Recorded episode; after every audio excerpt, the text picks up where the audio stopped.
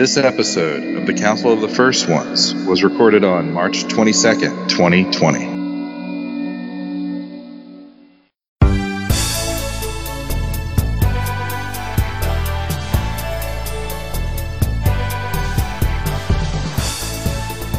Hello, and welcome to another episode of Council of the First Ones. I'm your host, Kelly. Joining me today is Renee. How are you doing with distance learning, Renee? I'm fine. I'm just wondering if anybody else is out there. I'm here by myself, so I'm glad to be talking to other people. I know that feeling. Also joining us is Sean. Hey, great to hear anybody from quarantine, like Renee's saying. Hey, it's nice to know there's other warm bodies out there right right about now. Yes, it is. We also have Rex joining us. It's great to be back, Kelly. Thank you. And David. Hello, great to be here and tuning in from Seattle. We also have a special guest joining us, Tim Seeley, the author of The Masters of the Multiverse. How are you doing, Tim? I'm not too bad. Thanks for having me. Well, we're planning to discuss the last two issues, issue four and issue five. And just to clarify, these are the last two issues that have been published. We've got one more, issue six, which will round out the series. and just to throw in, I'm giving everybody the spoiler warning. Everybody here is free to discuss anything and everything on those issues. Okay, so if you haven't caught those issues, get on them. Okay, you're isolated. Do some reading. I love issue four because I found the cover intricate. When I first saw it, I thought, oh, it's Venom. You know, the deal with that blackness, like oozing mm. out of He Man. And I was trying to understand what that meaning was because I know you were heading toward filmation, and all the other covers had a hint of what we had. And I knew this is kind of the He Man filmation, the way his design was. But what was the idea behind that black ooze? I have no idea. That was a weird choice. I don't know. it was the the, the artist. Uh, the cover is dude in in Yakuli, I believe, and he's real talented.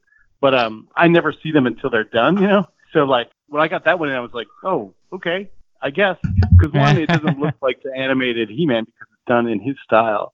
So Right. kind of, you know, it doesn't really sell the idea that we're doing the animated He-Man. Like if it was all a bunch of realistic stuff and then animated He-Man, I thought that would have been cool, but I don't know why. But yeah, I'm not sure what the Venom thing is at all. I had no. I mean, maybe it was just the editor's son of script, and that's how he interpreted the the sort of anti, uh, you know, anti-Eternia corruption. I guess is how he interpreted it, which is totally fine. But yeah, everybody thought Venom, which I don't know. Maybe it helped us sell issues. Venom is unreasonably popular at the moment for whatever Right, reason. right. So because we saw that cover before, and that's why I was like, okay, what's going? You know, I was thinking like maybe Anti Eternia was going to shed his skin or something. You know, that's that's kind of where I thought the story was. Okay, and now that you said you had no idea, okay, Oh, yeah, I, I- never I- know what's going on with the covers. It's because Mattel coordinates, and so like I tend to not really know. You know, sometimes when I'm working on books, I have a lot more interaction with the cover artists and stuff, but these are pretty much done by Mattel. So, um, and he's super good. That artist is really, really good. Uh, he Oh, just yeah. we don't have a direct line of communication, so he kind of Mhm. interprets things however he interprets them. Well, and it's interesting because I, I feel like there's this kind of a you know this tradition of comic book covers that have nothing to do with what the content of the actual comic it, you know uh, has to offer, right? And so I Sure. feel like and, I it's mean, not yeah, yeah it's not totally it's not unusual. quite representative, but yeah, but it's it's close. I mean, it's it's symbolic, I guess, because Mhm. that something like that happens. But um, but you know, comic covers are supposed to just be like you know analogies or metaphors, and they're just supposed to get you to buy the comic. Really, that's that's Right. the job. So Yeah. for me, I was like, yep, sounds fine. You could have just had like a really nice looking Teela and be, be be like, okay, sure, I'll buy it. Yeah, yeah, I, I, Totally a nice Teela would have been nice.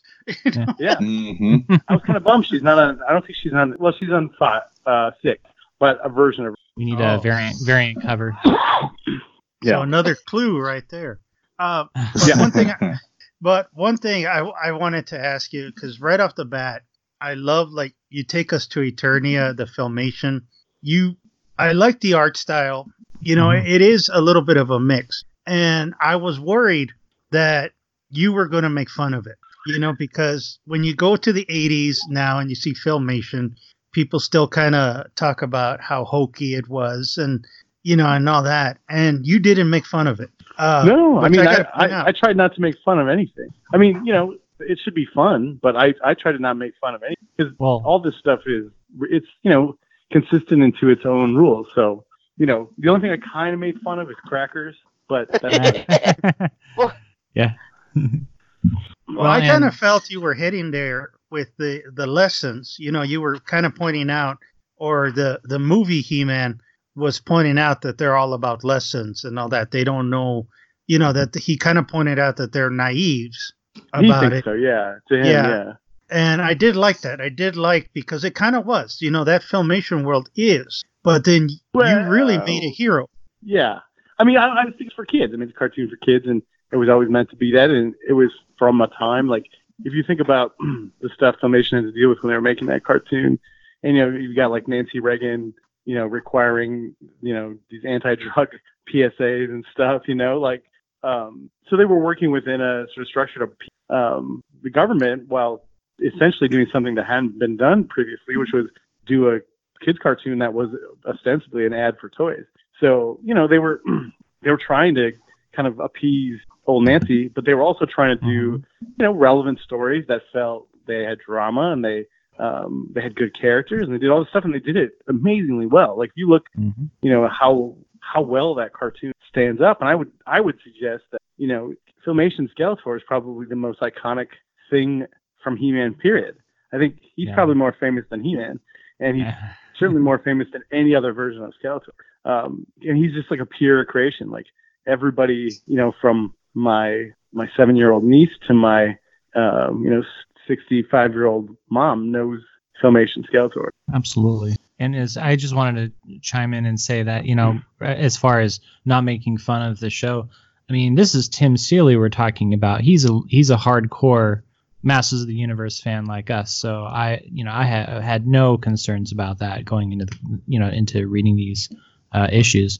And I th- I feel that yeah, that it's he's, you know, here's uh, a He-Man from a, a, a much darker uh, you know, multiverse, you know, from the movies uh, version of of the show of the the canon, and he he's in stark contrast to the more innocent uh, filmation multiverse, and so he he's giving that, you know, he's looking at that world through his eyes, and uh, I I feel like that piece of it was done very very well. And in the end, of course, anti, you know, Earth movie He-Man was basically proven wrong, right? Because he he kvetched Right. about the lessons, but in the end, it's what saved his ass. So Yeah. So, well, that's yeah, what I, you that's the praise I give you for that because you you brought it around. yeah, And that was this is beautiful. And this is the uh, idea that you know the documentaries, the He-Man documentaries, and uh, a lot of the people praise is that as much as people looked on it and laughed about it, you know, because it's it 80s, you know, the lessons and all that resonated, you know, and Yeah, now people are sure. appreciating how much filmation brought it, and that's what I'm trying to say. I give you credit for that, you know, because I was remembering when I was looking at this, I was remembering, a, ooh, way back in the 90s, there was a Justice League issue where the Justice League met the Super Friends, and Uh-huh. they kind of made fun of that for a while. It was like a crossover hyper time issue and all that. And they did make fun of the Super Friends, but I always felt that was a bit unfair because those were the, as a kid, that's what I grew up in. I didn't read the comic books, I saw the cartoons first right, and you respected it. You know, you didn't do the route they did. You respected the filmation, and what I appreciated is that you made filmation He-Man or Prince Adam the main hero by pulling through and doing good. And I, I give you high praise for that. well, I appreciate it. I mean, but the the thing I was trying to not do, is the, the easy thing would have been to make fun of it or make it grim and dark. And like, I, I always remember there was this uh, DC series where they brought in Wendy and Marvin, who were like the kid, kids from the um, the pre Super Friends show, the or the Super Friends, not the Super Power show. They were from, and, they, and then like they had a dog, and then in the comics they like had the dog grow giant and tear Wendy's arm off or something like that. Like oh my god. which is it's like all that is is for shock, right? It's basically Yeah. like so jaded and so depressing, like that you're basically saying like my imagination in childhood is so dead that all I can do for enjoyment is destroy the things I used to love. Like that to me is crap. Like that's just bad writing. So um so I didn't want to do something like that. Like, you know, nice. so hopefully, you know, we we have our laughs and we try to do things in the tone, and the hopefully the humor comes from the contrast between those characters because Mhm. you know um, obviously like you know the the just brightness of that Orko would drive movie He-Man crazy and you know all that sort of stuff that that's just in character you know but like Yeah. but again we did do something terrible to Crackers the Clown so I'm I'm, I'm not a oh, we didn't Well- show it so. Well, thank you so much for save sparing uh, Filmation He-Man and and Oh, yeah. of course Prince Adam. Yeah. and we Um, actually we uh, got to see just. I just wanted to mention you can actually see uh, the sword sheath behind the back of Prince Adam for the fir- very first time ever. Oh yeah, yeah. We had some designs that we used, and uh, that's what Tom was drawing from. So he had that sort of. Uh, I don't remember what style, but we had something from Mattel that we were using. just want to throw in there. I want. I was really happy. Issue three was issue three, number one for me. Uh, like the, we have He Man reestablished in the Mike Young Productions again. That made me happy because with all the He Man uh, alternates getting killed off, I was scared to death through that entire issue. So thank you. I'm very happy with how that one worked out. Going into issue four, it was interesting that um, w- I- I'd say probably more people than not wanted to see Filmation He-Man go toe to toe with Anti-Eternia He-Man, and it was really uh, like a surprise, and it was also kind of a nice surprise in some ways to see it wasn't Filmation He-Man going toe to toe with him. We got to see Dolph go toe to toe, which was really cool. But Yeah, it it was was so interesting cool. that Adam got to play the hero in this Yeah. issue instead of He-Man. And what was what was your thoughts on on flipping the script in a sense to let Adam have his time to shine versus every I, I'm positive every fan had to go, it's gonna be filmation, he's gonna take charge, he's gonna kick some butt, and that's like Adam's gonna kick in and kick some butt and, and take charge. Uh, what what was what was your thinking on on making that work uh, in this miniseries? I mean, one of the things I, I guess maybe just this consistent thing across all the Master Universe stuff is you see, and it's it's this sort of weird backlash against like Clark Kent being Superman, and this like older jaded audience going like, oh, anybody would know that that's fucking Clark Kent. Um, and then so the same reaction kind of happens for Prince Adam, and Mhm. and people like, and I, I- feel like this has been my sort of gist the entire time because it was also sort of the point of um, Injustice Master Universe, which is just like you know those characters need that human identity because it keeps them human, right? Like that's why. Mhm. And so you know, so here we had seen previously that um, 87 movie He-Man basically said, you know, he didn't need to be Prince Adam anymore. Once the war started, there was no need for secret identity. There- was nothing, and so he'd given it up. Mhm. And so you kind of saw him.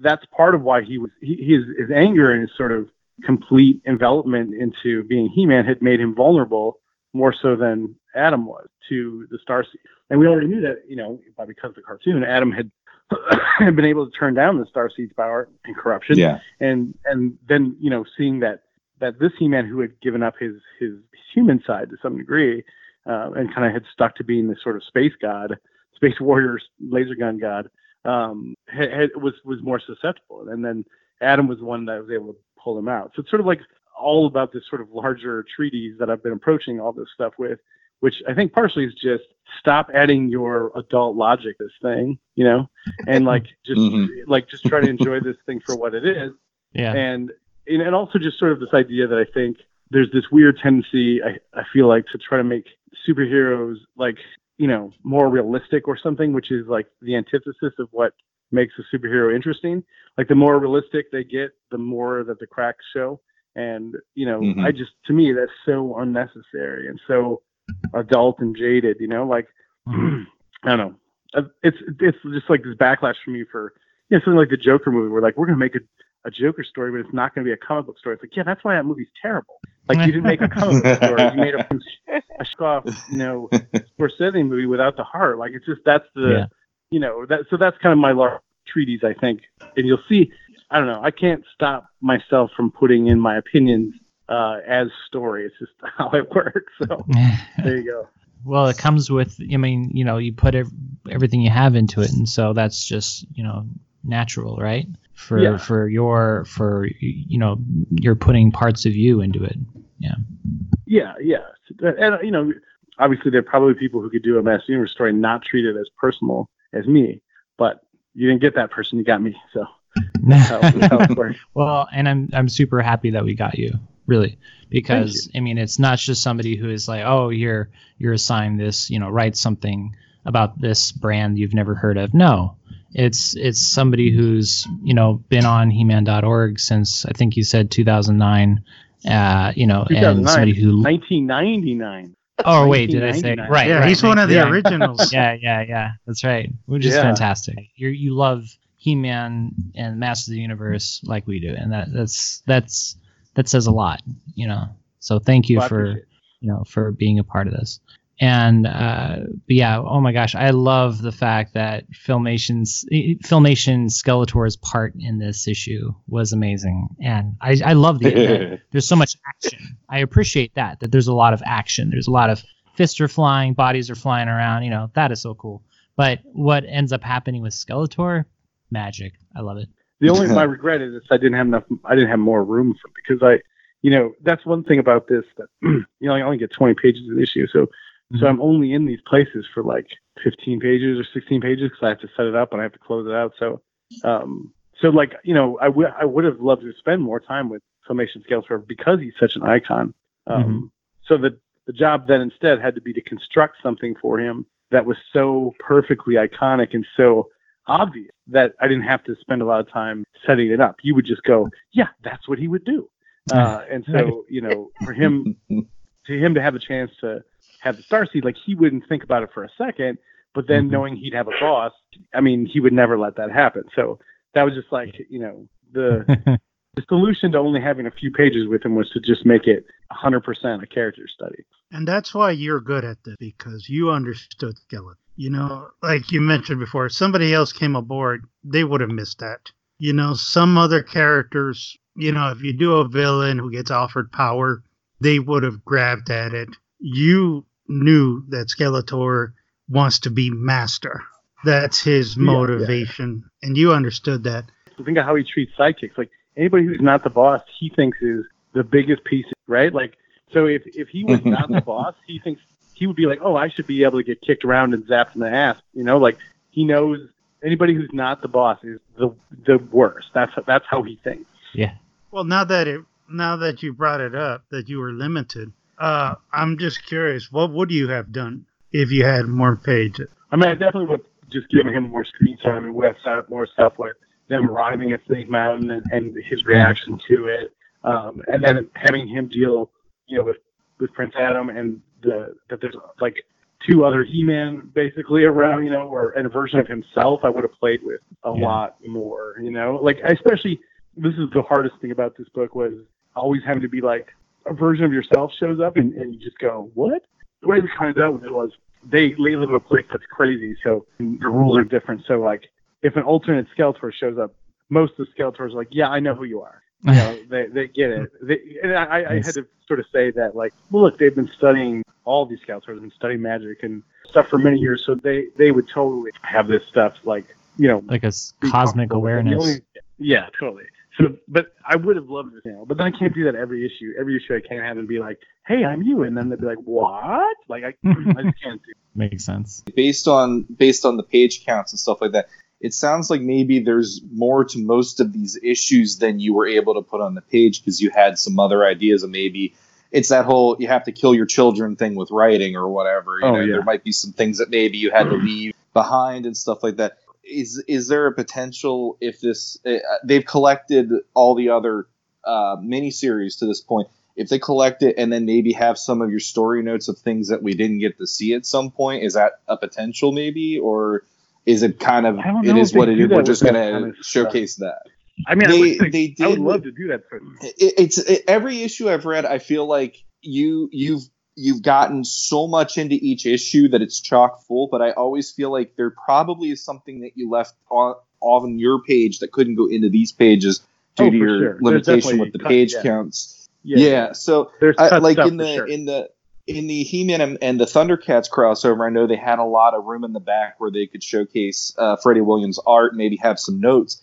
That would be something I'd really be curious about because I think out of out of anybody working on this, you probably now after five issues, I'm looking at it going, there has to be a ton of stuff that you wished you could have put into this thing, and you're you're giving you're giving nods to the things that you'd love to put in, but that page count is probably the thing that's driving you crazy each month. Going, I really want to add this in, but I gotta, you Oh, know, yeah. time constraints, pacing constraints. I mean, I stuff. easily could have done So- well. That's the thing. I would have loved to have had the room like Crisis on Infinite Earths. That's the room I wish I had. yeah, You know, Yeah. um, Mhm. 12 issues, and then I would have had them add more characters. Like it wouldn't have just been, you know, the two or three guys jumping through time. I would have had, I would have had multiple characters, and I would have.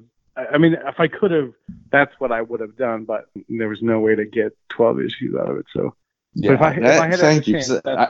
I, I have been curious about that ever since reading the first issue. So now it's like I, I like knowing that there were some ideas that didn't make it. I'd love to at least hear like a director's commentary or something in in some Yeah. future edition of it where it's collected and just go like that would have been so cool. You know, I mean, how how often would it is it in movies we get the oh the director really would love to do this and you're like that would have been an interesting story just to have that little moment. I mean, I really want to do something with Orko, uh, Filmation Orko, and then I want to do a thing with uh, Evil Orko from the DC comics.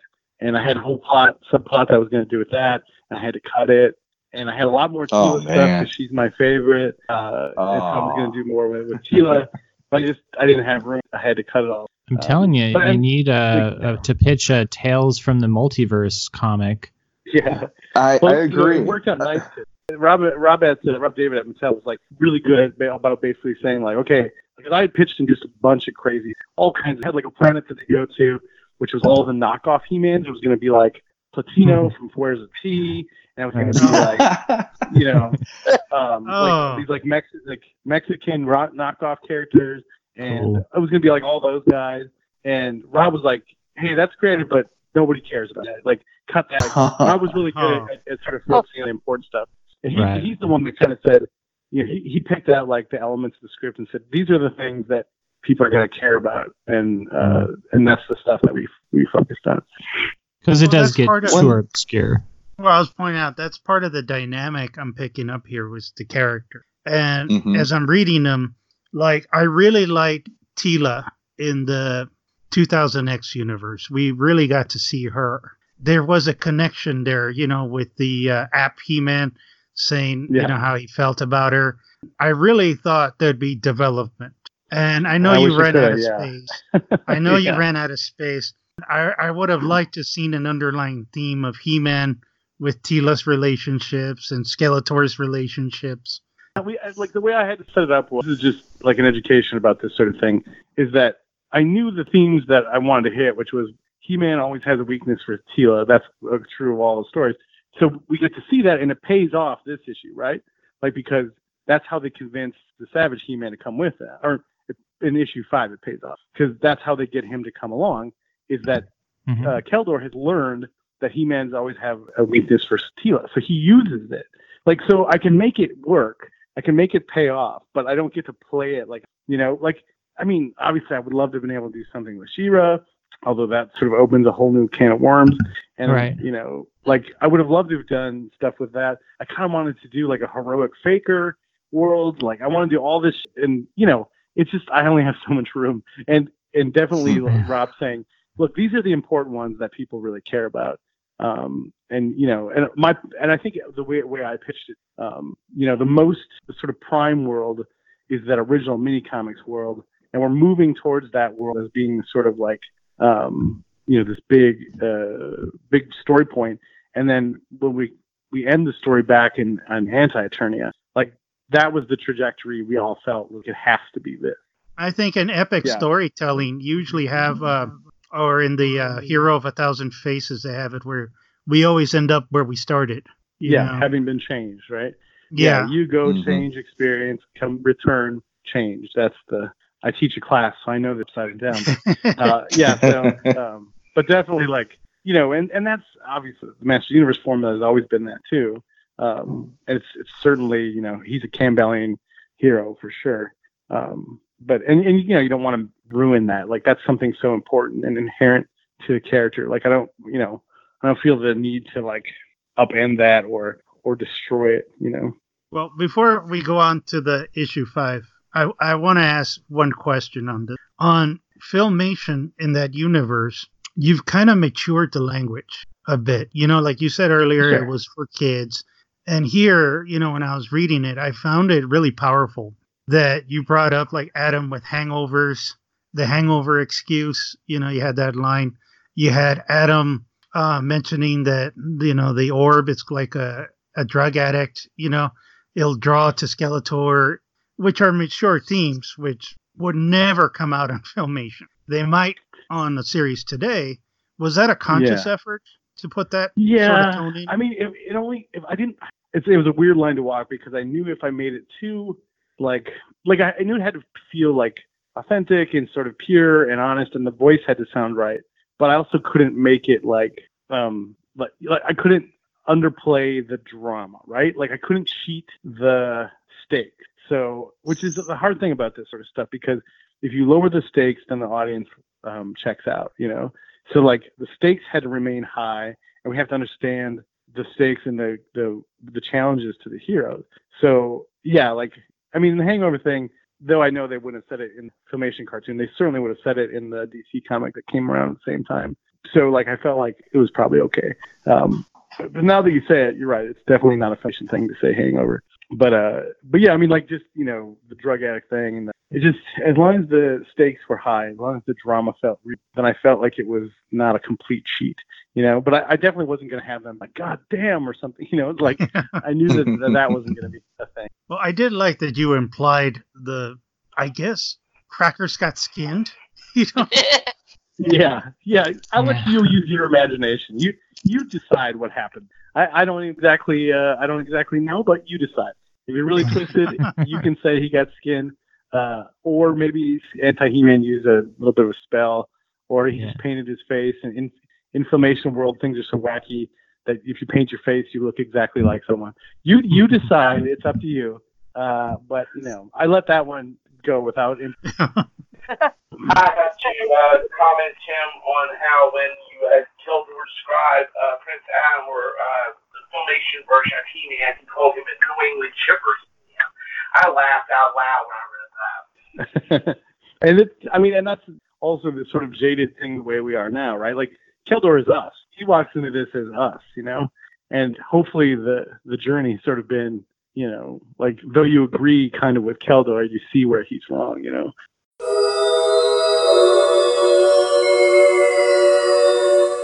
jumping to issue five, I gotta point out, I just love your treatment of that savage world, and Agreed. part of it. I mean, it was just beautiful. It was beautiful artwork, and I know you've done your, you know, just looking at it again, you're the right guy for this because you really captured that universe Mhm. that world. You nailed it completely. And so part of it, I was going to ask you a little technical geek terms here because I know you know your stuff. Do you consider the later mini comics different than the earlier ones? It's tough because the first, even the first, you know, I interviewed Don Glut, the guy who wrote those, and he used to, he Oh, lives wow. in Chicago. He's a local guy, um, and I interviewed him about those original comics, and because there's inconsistencies in the first three or four books, right? Mhm. like Teela changes. Uh, Yep. She starts out as blonde and she becomes this sort of redhead. And then even like you know He-Man's relation to Stratos and and Man at Arms, like all those things change the course of even those first four or five books. That first block of sort of almost more like picture books than than comics. But um, Mhm. uh, but I decided the only like because and then DC takes over right, and then Gary Cohn and Mark Texeira start doing them, and they're better comics because those guys are comics guys for sure. And um, but they're different. I think it, I, I- I didn't. If I had to, if I had the room, I would have counted them all the same up till like the end of the Texeira run. So up through the sort of introduction of um, Trapjaw and Ram Man and Many Faces. Would have, and and the tale of Teela. I would have considered all that the same universe, even though consistency wise, it's pretty. It changes a lot, and the relationships change, and the, you know they start out with the two the two swords need to be joined together to open the door, which they completely abandon later. Um, and you know, and then it's just which is the it's fun thing about Master Universe. Really, is just that they were just making up as they do it went along. They had no idea, and you know they and when we were kids, we we this helped our imagination. Things were inconsistent, and you had to make it work in your head. You had to make your own sort of head canon. So, um, but I I resolved for this that it would just encompass the first basically three or four um, picture books. Yeah, no, that makes sense. I mean, uh, basically, right up until the the time where the red armored god uh, sorceress appears, right?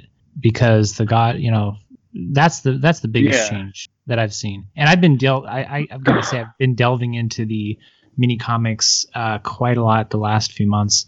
Um, and yeah, no, that you're you're right on to focus on just those comics.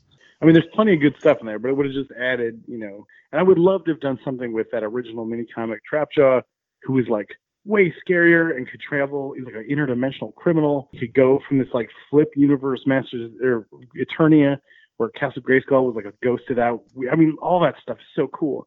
Um, I certainly could have used it, but I just don't. I don't have the space, you know. So Right. um, and, and this is a story about He-Man and Skeletor, and and that's mostly what it's about. I have a question specific to issue five on uh, page eight, the last panel. I was curious about the futuristic uh, past version of Eternia you did there. Um, the multiple uh, Talon Fighters uh, in this comic. That was very Yeah. interesting. Yeah, I love that. In the universe. Yeah, I mean that was based on stuff. You know, the original story of the Talon Fighter was that it was this ancient weapon that they had left over, and that you know. So my, my idea was to combine all that stuff. I think this was definitely implied by John in, the, in his description of the Great Wars, but that this really advanced society had all this sort of stuff that they left over, and that's what Eternia had. So He-Man's Force Dust, you know, um, the the Talon Fighters, the all these things were super sophisticated, maybe technology, but maybe with a little bit of some kind of magic. And then when the Great War happened, all that got wrecked, and the bits that were left over were sort of these, um, you know, Cold War era weapons in this in this fantasy world, right? There were these, you know, there, there was sort of the the escalation weapons in this sort of, you know, ramped up war. So so that was kind of the idea was to show you, you know, this super advanced intergalactic Eternian society that had all this stuff and and and just sort of imply that that's maybe where a lot of that stuff came from. Because to me, it makes sense that like you know this society, you know, there was probably people who just used jetpacks to go to work like that, and then when those were left over, the people who picked them up became the avian. And Makes sense. the you know the I think we put in there like a oh, I, I think we did it was at least mentioned was um like a version of the old the He-Man's battle armor, you know, the that, Mhm. uh, that like that that that was maybe some kind of standard you know troop thing that they could use or and even maybe that the cosmic enforcers were some kind of you know like maybe they were the the council of sort of wisdom or whatever kind of version in this in this version of of the history Because Masters of the Universe is basically set in a post-apocalyptic world. So yeah, that makes perfect right sense. Right, basically yeah right the the the initial idea was you know sort of like conan is wandering the world that flash gordon used to live in right that's kind of the original pitch to some Mhm. degree Yeah. so you know Good description. Yeah. yeah so that's kind of the way we treated it what's that I was just going to comment on that panel before uh, we should switch topics too much about Zodac's uh, look-alike in that panel as well. That was uh, interesting. that what In panel, uh, in page eight, the last panel there, it was a uh, third character back from uh, the idealistic future, past futuristic version of He-Man there. Yeah, was that a conscious thing? Because he kind of looks like Hero. He kind of looks, well, like Hero 2.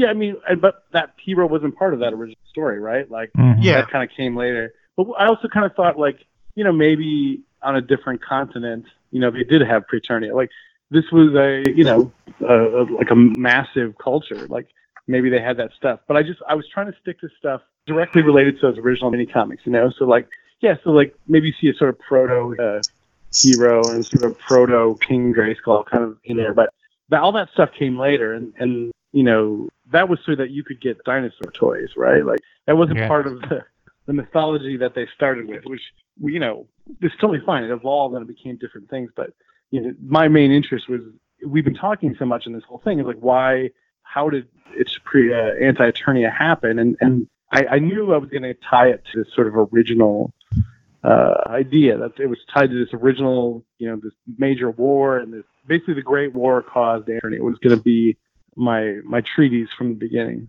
the the fact that um, issue three you did the 2000X and kind of left that open uh, the door open there, in my opinion, because He Man's still there, all the heroes are back again, and everything. And then in this issue five, you you started setting like a standard of this is the the Preternia in a sense. I, I'm impressed by the fact that you left enough stories on the table that it could be something maybe you could come back to and revisit at some point. Was that an intention, and is that something you would like to do? Because I could definitely, with issue five, seeing those little glimpses, you could definitely, you know, build some stuff out of that and create some, you know, like the the prehistory of leading up to this if you wanted to. Because as fans, we've never got to see a lot of that. This is our first window into that. Um, is that something you'd be interested in doing if they came back? If the the line keeps going forward, or is that something where you're like, it's just fun to, to visit that and we're good, you know, and you move on from that? I, I would write a monthly Savage He-Man book in a second. To be to be honest, this issue for me was like when when I heard the voice you used, even just for He-Man and this, I'm just like, oh my god, this is my childhood revisited. This is so freaking cool. So like this whole thing was my bread and butter, even more than 2000X, and to see hmm. the, the take on like where his armor could have come from, like you were just talking about, I dug that so much because like it's cool to it, it, every every hero has that origin where you go back and you're like, this is the reason why he would put this kind of an armor on himself or whatever, or this is the why that symbol means this or whatever. And I just I liked how you and uh, and Tom both made a conscious effort to have those nods here. But then if you did an, an ongoing, sign me up because at this point I I would be all about it because I love that this is one of those times where it's untouched in some ways. There's four issues in the mini comics, and after that, the world's yours. You know, and that would be Yeah. amazing to read something like that monthly. Yeah, I mean, and you know, every freelancer learned by the time they've been doing this line up is like always another miniseries into your series so that you get more work. So yeah, I was definitely yeah, trying yeah, to. Uh, yeah. I mean, I was trying to set up everything in this for something else, right? Like, hopefully, this sort of you know shows that like the strength of Master Universe is such that you could get away with, I think, doing a filmation miniseries, and you can get away with doing a mini comics miniseries. All Mhm. that stuff is is there, you know. Nice. Well, okay. Cool. and I just love that it's again like the the previous issues. It's loaded with references, like you know, just this even the spelling of Teela with the dash in there is from the early mini comic, and uh, the now the ref, you mentioned the reflecting pool. It was referenced. Is that from the Lake of Mystery poster? Yeah. Wow, nerd. That's good. Yeah. I mean, yeah. Um, but the idea was really yeah, because in that in the poster it says you know this, this pool that shows other other places, but sometimes it's not right or it doesn't show the right things, whatever. Yeah. So my my thinking was that He-Man would have a re- he would have used that as a reference. This is like Nice. You know I was trying to like how would you think of if you because he's supposed to be more superstitious and he's not very technologically versed and he sort of so he would need a reference point of this because he wouldn't understand alternate universes. So um, yeah, good good catch, nerd. and it, I really was curious about the that page with the where he says that um, that the hidden half of the power sword is gone from its sacred tomb, uh, stone tomb, and I'm wondering is that from Conan? Because I recall that in Conan the movie the sword was placed in this stone tomb. And the, Yep. the Conan had Yep, to grow up just- to be strong enough to lift the, the lid Yeah, and to take Yep, the sword. That's where it comes from. It comes from Conan. Fantastic. It definitely does. yeah, I mean, and that was I, I saw Conan about about the same time I got that first mini comic. So you know that first movie, even though now I, I'm not 100 percent on it, but um, it was as indelible to me sort of this you know my love of fantasy and sort of sorcery as as, uh, as He-Man was. So um, yeah, definitely inspired by that. I, I wanted to play with the idea that, uh, and this is kind of a it's a Conan idea for sure, but it's been used in other stuff, which is Mhm. that that He-Man you know, returned to his village and left this there because he knew that they were only that only people that were strong enough on on his world were his people, and that's a little bit of that sort of you know barbarian Conan sort of thing, like uh, that that he would feel that they, these people were able to, you know, and, and that's why he kept he, the girl said uh, you know that he would come back and tell them the only reason he was able to go out and do these things was he was able to return to this this firm ground and make a stand, right? Like so, Hmm. yeah, that was Yeah. definitely all Conan. Fantastic.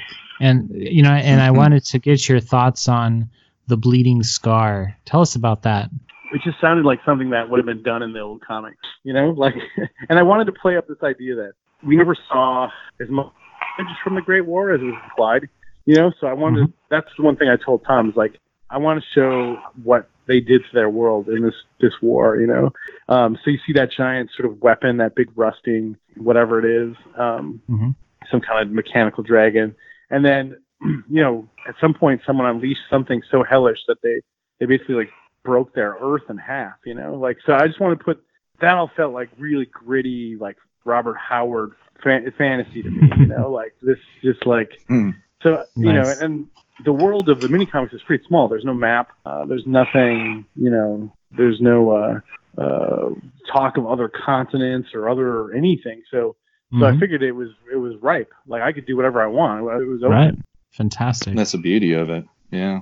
You know Yeah. I, I was i was telling you how I, I was i've been really digging into the mini comics and your your writing and and other some other people's writings you know encouraged me to uh, kind of give myself a project to keep myself sane during this whole virus thing right and so i've actually been writing new comics new mini comics that take place before the official mini comics that Oh, delve awesome. into the Great War and the origins of He-Man and all this stuff. And so this this stuff just like you know it, it's just so amazing to to read this issue uh, because And I it- think it's it- it's just like a testament to the strength of the brand. mhm. They unleashed all these people to just add to this. All they had was toys, they cool toys, the coolest toys ever made, coolest action figures of all time.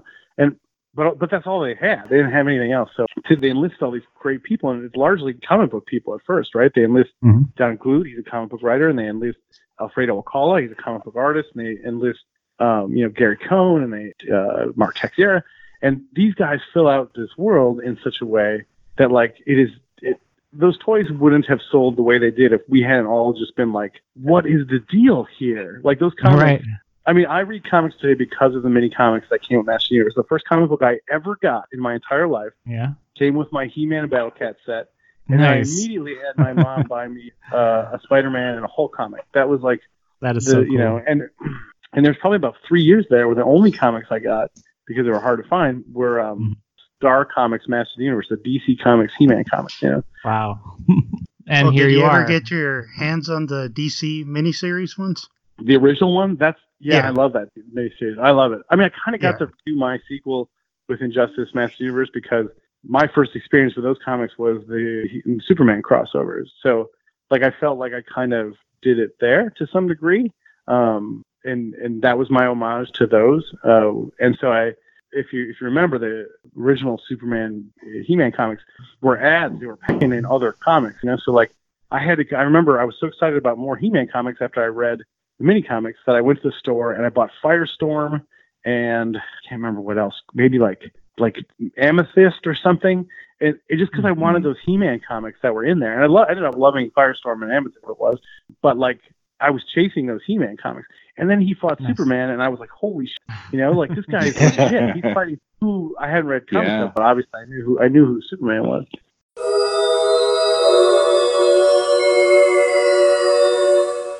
I gotta ask you. Okay, since we're heading toward the end here, is that He-Man dead? Which one? yeah, that's the sad. uh, uh, the or I mean the uh, the Savage one. So my thinking of it was so he gets thrown into lava, right? But like Yeah. he's pretty tough. Last second he manages to push his uh his uh force belt on and he's protected but he's trapped in lava. So he's taken out. And then the next story of that character, basically him crawling his way through like miles of lava like a bad mother to get to get back. And then, you know, and then you set him up in this new crazy eight scenario because we took out Skeletor at least temporarily, but uh, Skeletor like got really close to having the weaponry to to um, bring his people to the world, but they lost, he lost the swords. So I mean, you could do so much. It would be, but we'll see. I don't want to ruin too much because it kind of sets up in issue six.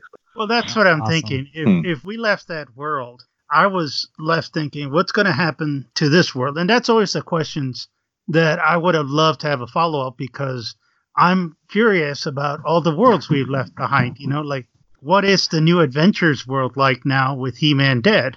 What's you know Yeah. the 2000X? You know Mhm. that was a big heavy ending there, and what's that world going to be like? You know, what's the Filmation world going to be like? Eh, I think the Filmation world's a little more stable than the other ones, but this Yeah. one, the power swords are gone.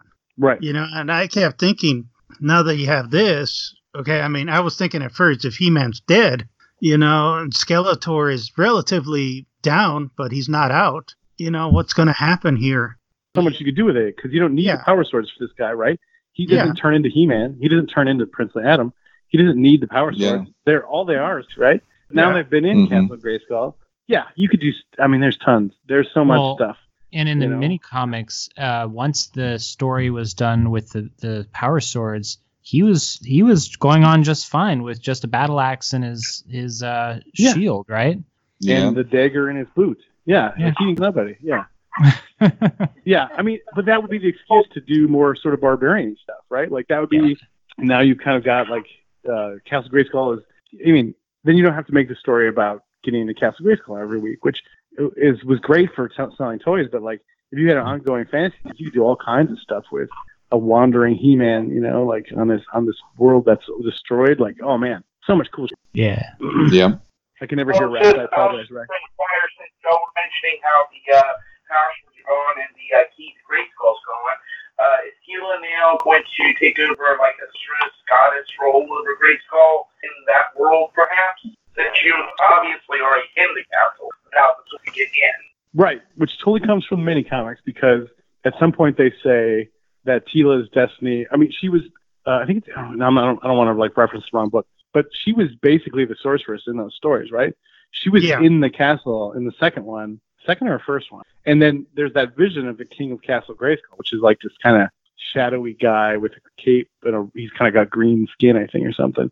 Um, but she was supposed to be waiting for the person to can, ca- you know, take over the castle. Like she was, she wasn't the captain of the guard. She wasn't the goddess, right? She was just this woman who was tasked with protecting the, the castle and basically waiting for her husband to come home. I guess, but just kind of weird tactics. But Well, let's But be honest. like- at the time, it was a little sexist. She did kick her. She did kick in her own way. oh, absolutely. hmm and we kind of played her a little different, you know. But to me, that was just extrapolating what was there. But, and the, I and I tried to play as nerd as I am. I was like, I have to like rectify that she was this sort of free spirited person who was running around on a unicorn, like Mhm. doing. And all of a sudden, she's doing this. Like, well, no, she just accepted this duty, and she was still. That's why I had this scene where she says, you know, she she remembered the freedom of running around on her charger and and like you know this idea that she did this out of a duty because she's, you know, a hero. That was so well done. And that was kind of a curious point to me because uh, she clearly has the snake staff in Fiend. So I was kind of wondering if she was de facto the goddess. Yeah, I don't think she, I think they're different in this story, right? I think the goddess was a different character. Like the goddess was like some kind of, you know, weird guide. Like, Well, I that's mean, where uh, we were kind of going. Was there an uh, an idea of bringing the green one? I call her the green she's goddess. mentioned. I think she's mentioned, right? Or they call her Yeah. the sorceress. They don't call her the goddess. They don't call her goddess until Yeah. later. This is my nerd stuff. Um, but they called her the sorceress in the original story. She was called sorceress, but she gives him the weapons, right? She gives him the the harness. She gives him uh, the axe. She gives him the shield, um, and then and, and I think she gives him the uh, battle ram too, Mm-hmm. right? Or is Yeah. that man arm? hmm Uh, uh, Yeah. No. Or Sky Slayer. Guys, Oh wait. She gives him Um, the staff, but So see. my that's thinking was, was that people can support your time and space in that story. yeah, my thinking was sort of like they, this was when he call says he's going to call. You know, we see he mentions two different people. He says he'll call the sorceress and he'll call Teela. They're both. My thinking was, you know, and goddess kind of came about later to separate the green Teela from the bird sorceress, right? But in, in this, she was called sorceress. Uh, Yeah. I try to stick with the details as they were presented because I am a meticulous nerd about that. Oh, and it shows. Again, this is why you're the right guy for this.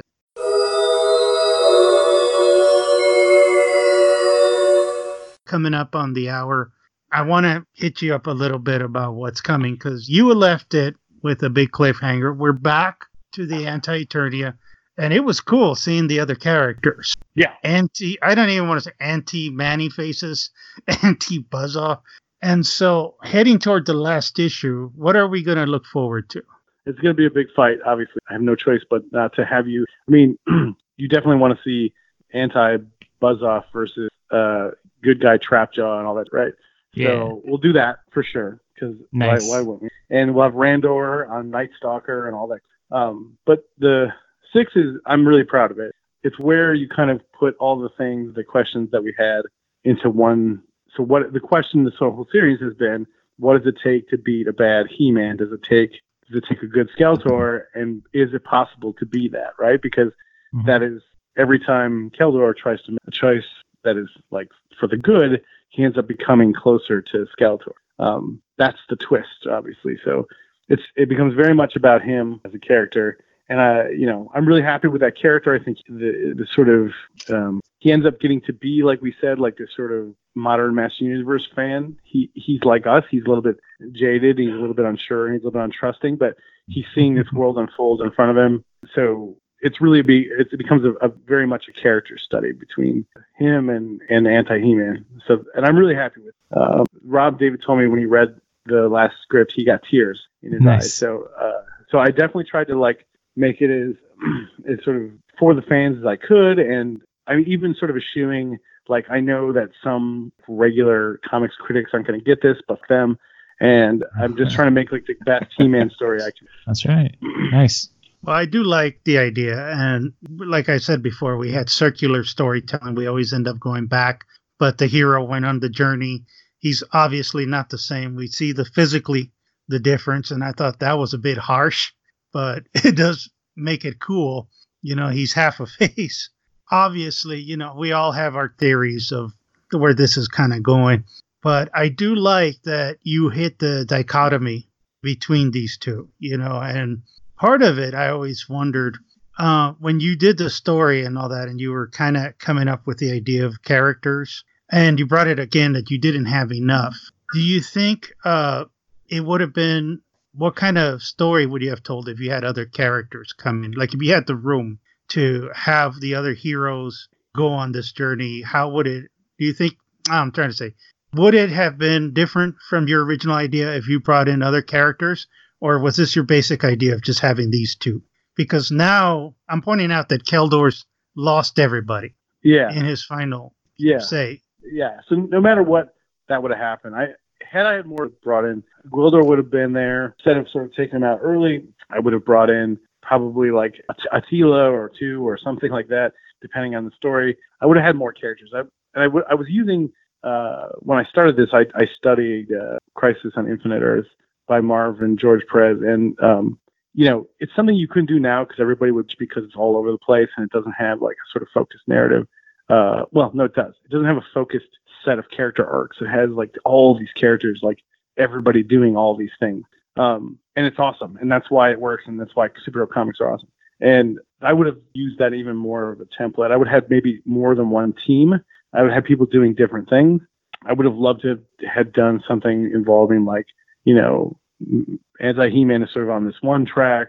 And so this team is working on that but also there's this like because the cosmic enforcers have all been killed that like the universe is falling apart so there's this other team sent to do that and i would have had uh, other narratives would have done it which i so wish i could have done but you know i just didn't have the You know, I, th- I mean, I think there's absolutely opportunity for there to be uh, another Masters of the Universe series. I mean, DC's been putting, you know, has given us uh, more than one now, and uh, I would love for them to to accept a pitch, you know, from you to to uh, continue on with with something related to uh, multiverse, or maybe just a new series that explores the mini comics or that uh, takes off, you know, that, that's related to, well, not necessarily uh, an ongoing series, but it would be nice to see uh, a series of standalone stories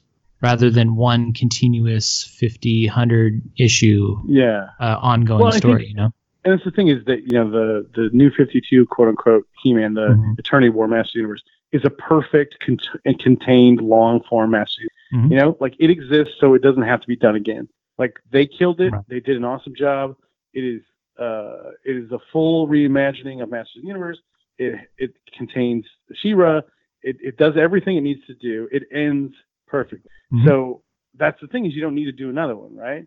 Yeah. So um so like so in the future, I mean, I and I, I guess my faith in how this would work was different before like last Saturday when all everything went insane.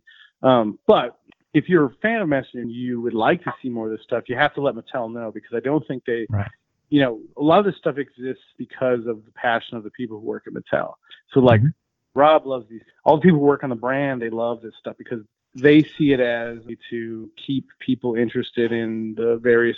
My, one of my favorite things about Rob David is his view of He-Man is that it's all real. It all matters. All of it is, Mhm. you know, someone's He-Man. Is, that's that's the he loves it all because it's somebody's He-Man. So uh, if you want to see that kind of stuff, you have to tell Mattel um, because they'll tell DC, DC will make things because they have life. But you have to tell Mattel that you want a fantasy comic uh, set in the old miniseries comics. That you have to tell them you want a filmation comic. Right. Mattel is the ones you got to tell. Not don't tell me because I have no power. I would love to do it. I would sign up in a second. I would do it with Tom Derenick, or I'd do it with Dan Fraga, I would do it with Freddie Williams, or I'd do it with all three of them. You got to tell Mattel.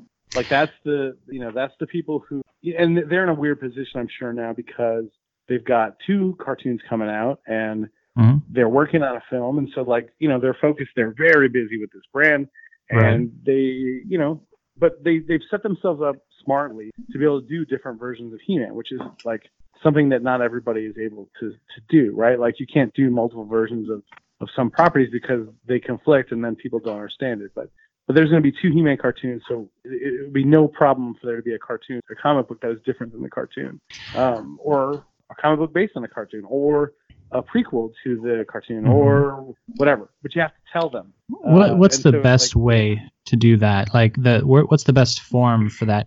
Because there are various uh, like Facebook groups and pages. Like there's the uh, Ma- He-Man and the Masters of the Multiverse Facebook page. There are various Masters of the Universe groups. But uh, what what would you? What's your idea of the best way for fans to communicate this to uh, Mattel? I mean, Rob has to hear it. That's the one who who makes the choices. So, Do you know, have a phone number? on- he- well, yeah, I'm not gonna. I went to that. Thing, Yeah. but Rob Rob is on the Facebook group, and Rob is on Yeah. he's on the He-Man.org, and he Mhm. he's a cool guy who would love to know how you feel about it. And if you if you set up, you know, like petitions or like a um or like a whatever, and like she's the interest in, you Mhm. know, like we would love to see uh, a mini comics Master Universe miniseries. If enough people say that and he sees it, then he'll do it. Like, and Rob would love more than anything to have the excuse to do that stuff. Like Mhm. he he he has supported so many cool projects that haven't happened, uh, not because of him, but because of everybody else. So uh, so just yeah, if you want things to happen, like you know, he's the guy to to direct your passion towards, and and know that he is a defender of the brand and and loves it as much as you do, and wishes he could do everything you want, and he just needs to know to be able to tell his bosses that look, the fans are here, they're excited, um, let's do this, you know. Nice. Because I'll do it. I'll, I'll I will sign up. Me and Tom Derenick could do a, a fantasy world, you know, mini comics Master Universe series, There you and it would be killer. Nice. One of Yeah. my last questions. Um, was there an iteration you wished you could have touched on? Because there's a couple more that you know I was always curious about. Like I was wondering if you were going to. You brought it up, the DC universe where we left off. You know, were we going to go back there? Uh, or the other one, my personal one, I wanted to see the classic universe. Well, I mean, don't count out the new 52 DC one because I love that one, and I, as I said, it's a perfect round circle. So don't count it out. Um, but the one I didn't get to do that I would love to do would have been at the end of the Star Comics Master Universe. There was a like Future Imperfect story by George Caragonne, uh, which is basically like in the future, um, there's no He-Man and Skeletor Hmm. takes over the world. Do you know this one? Does anybody remember yeah, this? that was the last which two yeah. issues. Yeah. It's so well done and it's it's really emotional. I mean, the Star Comics Master Universe was, you know, whatever. It was it was pretty chaotic and not consistently written and um but that that arc is awesome. This future where there's like, you know, basically this sort of it, it's basically X-Men uh, Days of Future Past but with Master uh, I would love to have done something with that. And I actually like the last issue had that He-Man in it until like the very last minute, but I cut him. Mhm. So, but yeah, I would have loved to have done something. I also would have loved to have done that knockoff idea I had of doing like Platino and um, That would be like so cool. yeah, uh, Fantasy World and Black Star. Well, I, we couldn't do Black Star because he's a real thing, but um, like knockoff Mexican He-Mans with with like purple armor and black hair, and like I would have loved to have done something with that. I I, I have so much affection for that stuff.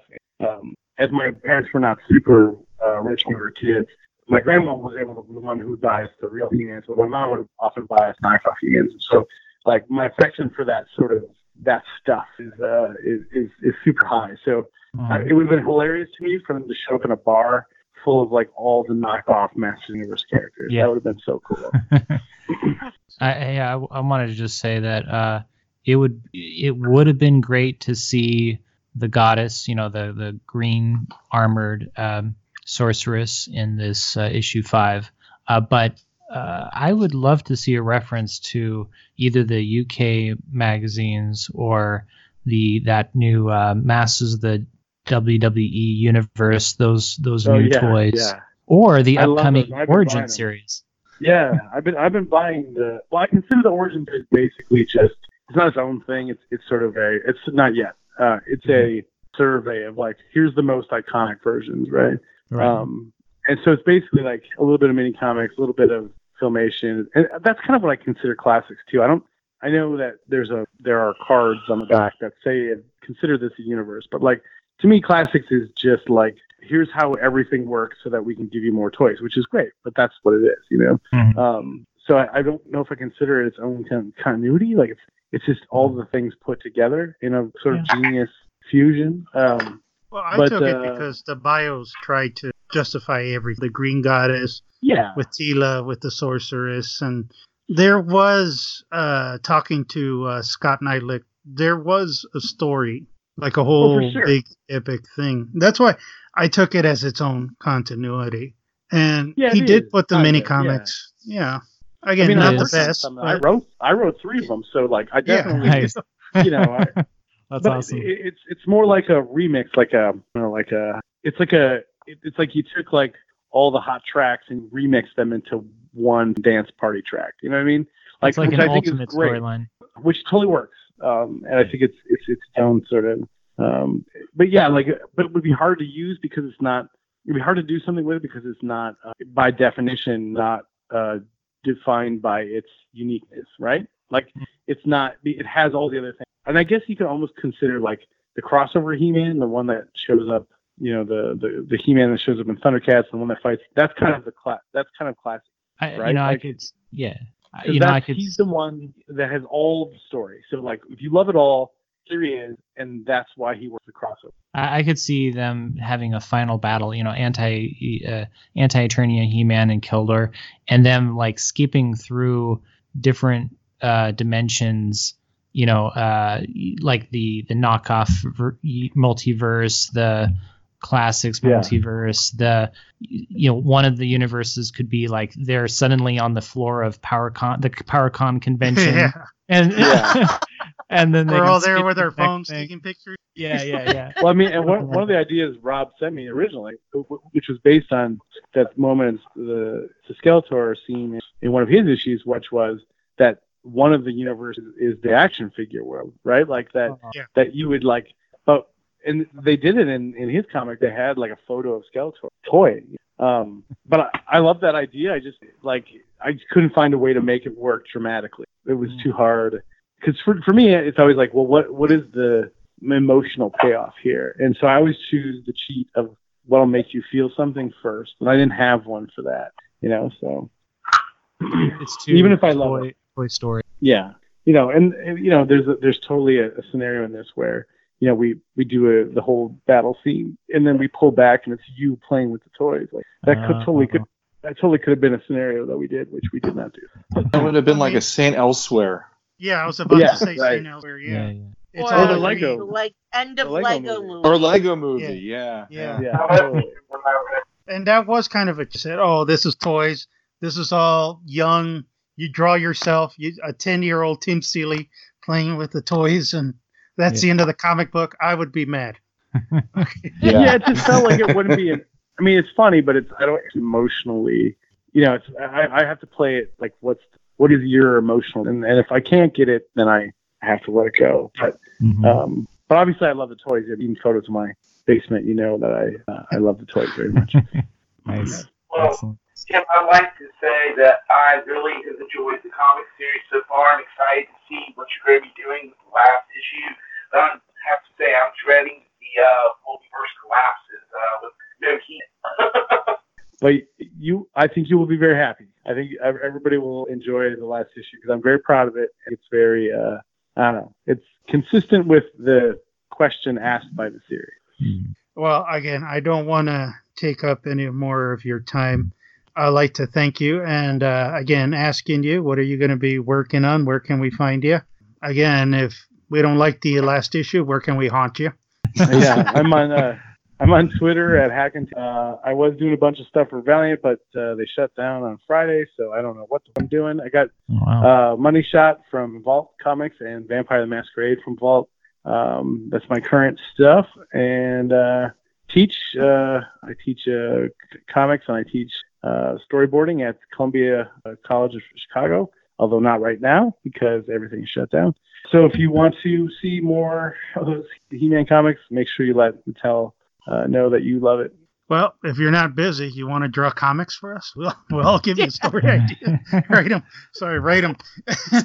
Yeah, We got- I mean, at this point, I may just do it for fun because everything's topsy turvy and I have no idea what the hell's going to go on. I mean, I this is the first time in my life I've been in a position of not knowing what I'm doing next week. It's, it's I mean, that's not my in my Mhm. life, but in my professional life, uh, this is the first time in uh, 21 years that I've been like, yep, I don't know. I don't know what's going on next week. So yeah, not great. but we're all in the same boat, so let's try to uh, enjoy it together and uh, make some cool stuff. Absolutely. So I'd like to thank you.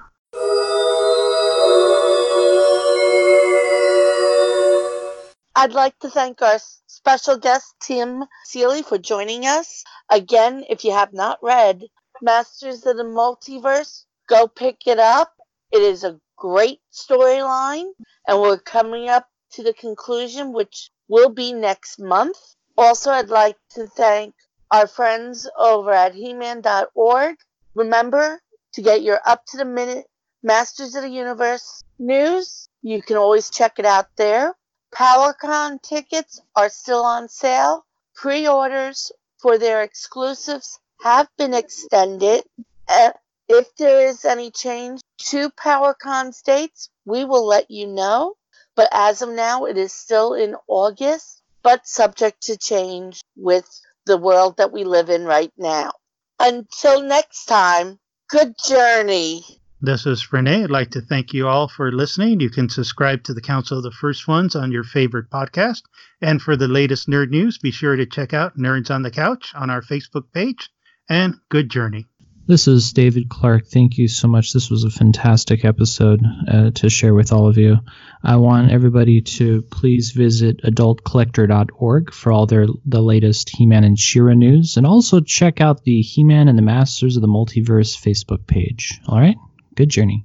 This is Rex. I would like to give one for having me today and our special guest, Tim, for being uh, on the show. Have a good journey.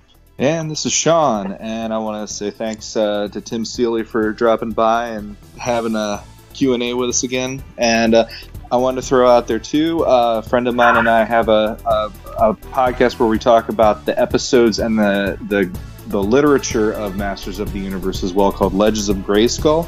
And uh, we do that once a week. And uh, if you want to check us out, go for it. And also, I'm online at October Sun Art. So, yeah, I'm busy. But anyway, uh, it's good to be back again. Thank you guys. Good journey. This has been a Nerds on the Couch production in association with AdultCollector.org.